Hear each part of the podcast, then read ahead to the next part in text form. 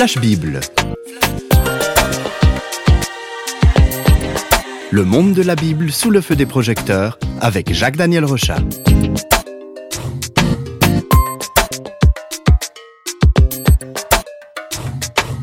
Dans cette émission aujourd'hui, on va découvrir un petit livre de la Bible. Il s'agit de la lettre écrite par Jacques. Alors, qui est ce Jacques ? Jacques-Daniel Rochat, qu'est-ce qu'on sait de celui qui a écrit ces 5 chapitres de la Bible ? Alors, l'auteur de cette lettre, cette épître, est très probablement le frère de Jésus. Déjà dans les évangiles, on voit que Marie a eu d'autres enfants, et puis Jacques fait partie de ceux-ci. Ainsi, les évangiles, les actes des apôtres et d'autres textes bibliques indique que l'un des frères de Jésus s'appelait Jacques et qu'après la mort et la résurrection du Christ, il devient un des piliers de l'Église. Donc Jacques connaissait bien Jésus, c'était un témoin privilégié du Christ. Qu'est-ce qu'il va transmettre comme message, ce Jacques ? Alors Jacques a très vite compris que les croyants et les communautés chrétiennes, qui étaient tout au début, à cette époque-là, elles n'avaient même pas le Nouveau Testament, donc elles étaient totalement suspendues à des dimensions orales, aux témoins qui venaient les rencontrer. Il a très vite compris que ces communautés pouvaient se perdre dans une forme de religiosité d'apparat, dans des décors somptueux, la poursuite du prestige ou des richesses, la recherche du pouvoir, toutes sortes de ces dérives-là qui auraient fait perdre l'essence même de l'Évangile. Alors face à ces dérives, Jacques remet en lumière le centre. En fait, il dit, mais voilà, on va revenir aux choses essentielles. Ainsi, dans le premier chapitre, au verset 27, il définit la vraie religion. La vraie religion, c'est quoi ? Alors, la vraie religion, selon ce verset 27, la religion pure et sans tache devant Dieu notre Père consiste à visiter les orphelins et les veuves dans leurs afflictions et à se préserver des souillures du monde. Voilà, tout un petit programme. Ouais. Et beaucoup de gens diraient, oui, la religion, ça serait de réciter je ne sais pas quoi, ça serait de faire... Des prières, exactement. Ouais. Et pas du tout. Lui, il met en avant justement les orphelins, les veuves, donc les pauvres, les gens qui ont besoin. Et puis aussi à se préserver des souillures, c'est-à-dire à ne pas entrer soi-même dans des choses qui pourraient nous abrutir ou nous faire perdre notre dignité. La vraie foi, ce n'est pas simplement de croire en Dieu. Vous savez qu'il y a même une parole qui dit que même les démons croient en Dieu. Donc, c'est pas cela de croire en Dieu, mais la vraie foi, c'est accueillir Dieu dans sa vie. Et l'épître de Jacques apporte un correctif. C'est un peu comme les petits logiciels. Tous ceux qui font de l'informatique le savent. Il faut parfois installer un petit programme dans un ordinateur qui est censé résoudre des problèmes. Eh bien, c'est ce que fait Jacques avec ces quelques chapitres. Il envoie un petit correctif, en quelque sorte, aux croyants, pour que justement, disons, l'Église, la communauté chrétienne puisse bien fonctionner. Et c'est un peu triste de réaliser que les conseils de Jacques auraient pu éviter bien des dérives dans l'Église, bien des scandales, et on peut penser à tous ces moments donnés où l'Église a voulu prendre le pouvoir, où elle était plutôt à la recherche de la richesse, de l'argent, du pouvoir politique, même de l'usage des armes. Si seulement le petit programme, le logiciel que Jacques avait donné avait pu entrer dans les rouages de ces communautés, on aurait évité bien des problèmes. Et puis justement, ce qui est intéressant, c'est que Jacques commence son livre en disant que la foi, c'est quelque chose qui conduit souvent à des épreuves et que c'est pas facile de vivre d'une manière juste dans ce monde. Oui, effectivement, des fois il y a cette vision, et même il y a des théologies comme ça, où le fait d'être chrétien, ça va être la belle vie, et puis qu'on aura forcément la prospérité, l'argent, etc. C'est vrai qu'il y a une forme de bénédiction. Mais en même temps, c'est vrai que notre vie, et même notre foi chrétienne, peut nous amener au contraire, dans la souffrance, dans les épreuves. Et pour Jacques, il est très important de comprendre que notre vie est éphémère, et que les richesses présentes, la notoriété, la gloire, appartiennent uniquement à cet espace de poussière.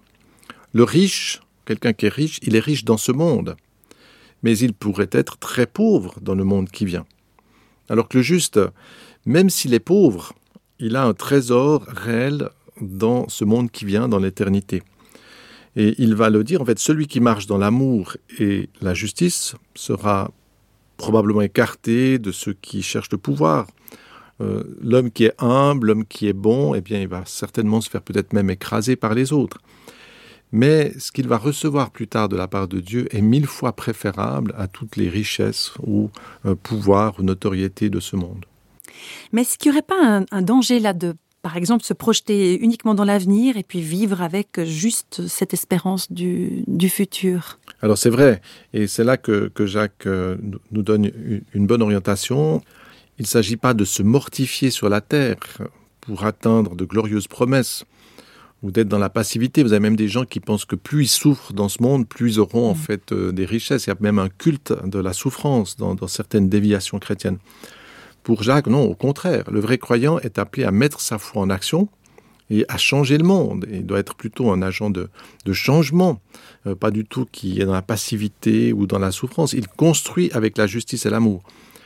Et un bon exemple, c'est celui de Martin Luther King, qui a combattu l'esclavage avec sa foi et dans l'amour. Et dans ce sens-là, il était parfaitement dans cette ligne que présente Jacques. Car pour Jacques, les actes sont importants.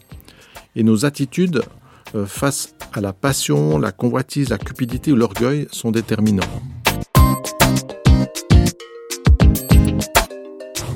Vous dites que les actes sont importants, mais le salut, ce n'est pas un cadeau qui s'obtient gratuitement, justement ? Oui, effectivement, et c'est bien de rappeler ce que soulignent aussi d'autres textes dans la Bible. C'est pour ça que certains théologiens n'aimaient pas trop l'épître de Jacques, parce qu'ils disaient non, mais le salut vient par... c'est un cadeau. Et ce n'est pas nos bonnes actions qui peuvent nous sauver, ni le fait d'aimer les autres, etc.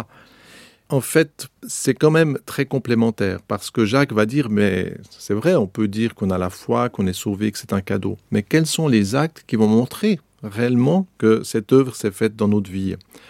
L'amour doit être un rayonnement. Je peux dire, oui, j'aime les gens, oui, je suis quelqu'un qui est rempli d'amour pour les autres. Mais si cet amour ne se traduit pas dans des gestes concrets, des attitudes vraiment, eh bien, la réalité, c'est que je n'ai pas cet amour, que c'est une prétention. Donc, le vrai amour doit se manifester d'une manière concrète, et ça n'est plus une question de calcul, de faire les choses pour obtenir... Parce qu'on pourrait aussi avoir cette déviance où je vais vous aimer parce que je sais qu'en vous aimant et peut-être en vous aidant, j'obtiendrai plus tard quelque chose. Ça ne serait pas cet amour gratuit. L'amour que Jacques préconise, c'est cet amour qui vient de l'abondance de cet amour de Dieu dans notre cœur et qui va me conduire à aimer les autres, même pas parce que je dois les aimer, mais parce que je les aime. Et ça, c'est très important. C'est cela la vraie religion. Il n'y a plus de calcul. Je ne fais pas les choses par calcul, même un calcul spirituel. Mais j'aime parce que je suis rempli de cet amour-là. Et je suis sûr que Martin Luther King, dont on a parlé, voulait sortir les hommes de l'esclavage, pas par calcul de ce qu'il obtiendrait plus tard, mais parce qu'il aimait ces gens-là et qu'ils souffraient de leur situation. Et il y a encore une autre notion très forte, je crois, dans cette lettre de Jacques, c'est qu'il n'écrit pas avec une langue de bois, si on peut dire. Oui, alors effectivement, il y a toute une partie où il va parler de l'importance de la parole. Et c'est intéressant parce que c'est un des textes de la Bible qui le mentionne le plus précisément. Et on peut lire au chapitre 3, au verset 4 et 5, cette mention qui est assez imagée comme cela. Alors je le lis, « Voici même les navires qui sont si grands et que poussent des vents impétueux sont dirigés par un très petit gouvernail au gré du pilote. De même, la langue est un petit membre et elle se vante de grandes choses. » C'est intéressant ça, dans ce monde de communication, est-ce qu'on ne sous-estime pas l'importance de nos paroles aujourd'hui ? Oui, et disons, je pense que chaque personne qui a voulu être attentive à ce qu'elle disait, s'est rendu compte que c'était quelque chose de pas facile. Le fait de garder un secret, par exemple, de ne pas médire sur quelqu'un, ou des fois des paroles qui nous échappent, ou des pensées qui viennent, et puis une fois qu'on les a dites, eh bien, on se rend compte du mal qu'elles peuvent produire. Et c'est là que j'aime bien, parce que la Bible, c'est pas des choses abstraites, c'est pas des choses religieuses, c'est pas des espèces de choses comme ça qui seraient dans l'espace ou lointaines, mais c'est très concret. Et là, avec cette question de la bouche, de nos paroles, Jacques va toucher quelque chose de très important. Combien de relations troublées par des paroles méchantes, par des mensonges, par des critiques ? Quel est l'impact que cela ? Et c'est vrai que nos paroles jouent une influence très importante dans nos relations avec notre conjoint, par exemple, avec nos enfants, nos amis, et même en politique, on voit aussi l'importance des choses qui sont dites. Combien de paroles destructives, de moqueries, qui finalement peuvent détruire des vies, des familles ou même un pays. Et là, avec Jacques, on se rend compte que Dieu veut toucher cet aspect de nos vies et nous aider à devenir des personnes qui donnent des paroles justes, d'encouragement, de réconfort et des paroles positives. Au fil des chapitres de cette lettre de Jacques, on voit que l'auteur aborde la question du mal. Qu'est-ce qu'il dit à ce sujet ? Alors oui, dans un premier temps, Jacques s'attaque à la pensée que Dieu serait à la fois responsable des bonnes et des mauvaises choses. Et on voit aujourd'hui que cette vision, elle est très présente dans la pensée moderne. Ça vient d'une racine orientale. On peut penser aux notions du yin et du yang, dans lequel le bien et le mal seraient toujours mélangés. Jacques démontre que cette vision du bien et du mal est une erreur, et il souligne qu'il n'y a pas de mal en Dieu. Dieu ne cherche aucunement à entraîner les hommes dans le mal. Et c'est une question qui est traitée plusieurs fois, et qu'on pourrait par exemple aborder au chapitre 4. Un verset qui dit « D'où viennent les luttes et d'où viennent les querelles parmi vous ? N'est-ce pas de vos passions qui combattent dans vos membres ?» Là, on se rend compte vraiment que c'est à l'intérieur.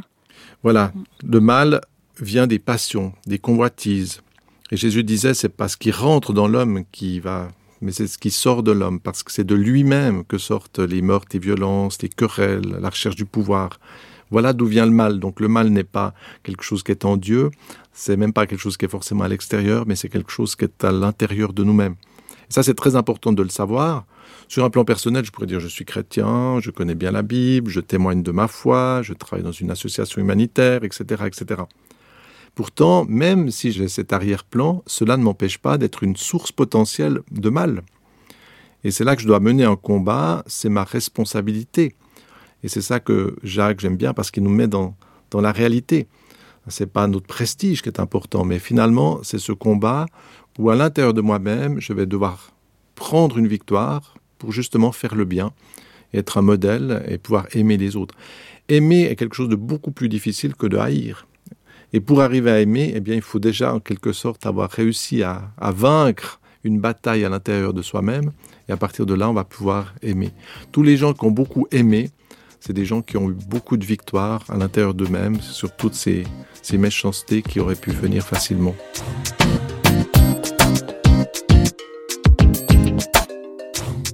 On arrive au terme de cette émission. Jacques-Daniel, quels sont les propos à même de conclure cette très rapide exploration du livre biblique de Jacques ? Alors, je terminerai ce partage en prenant une parole de l'épître de Jacques que j'apprécie énormément et depuis tout petit. C'est cette parole qui dit « Si quelqu'un manque de sagesse, qu'il la demande à Dieu, qui donne à tous simplement ».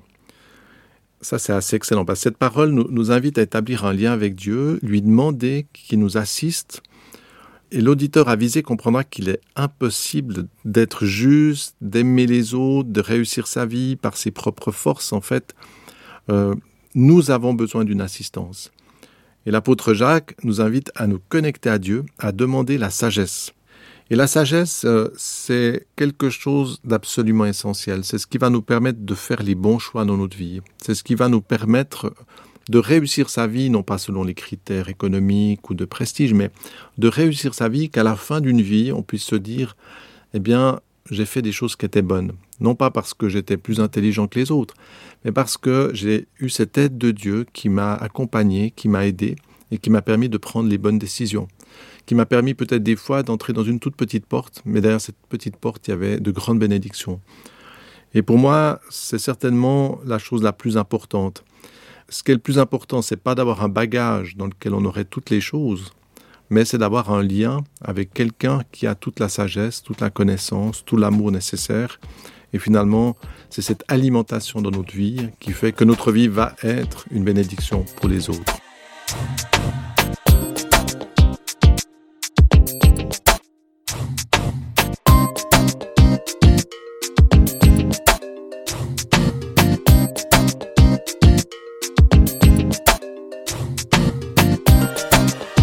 Les feux du projecteur de Flash Bible s'éteignent pour aujourd'hui. Flash Bible vous a été proposé par Radio Réveil en collaboration avec Jacques-Daniel Rochat. Si vous voulez nous contacter par courrier postal, vous écrivez à Radio Réveil, boîte postale numéro 1, 25 301, Pontarlier, Cedex, France. Et vous pouvez également nous contacter au travers du site www.parole.ch et nous rejoindre sur Facebook. Au revoir et à bientôt.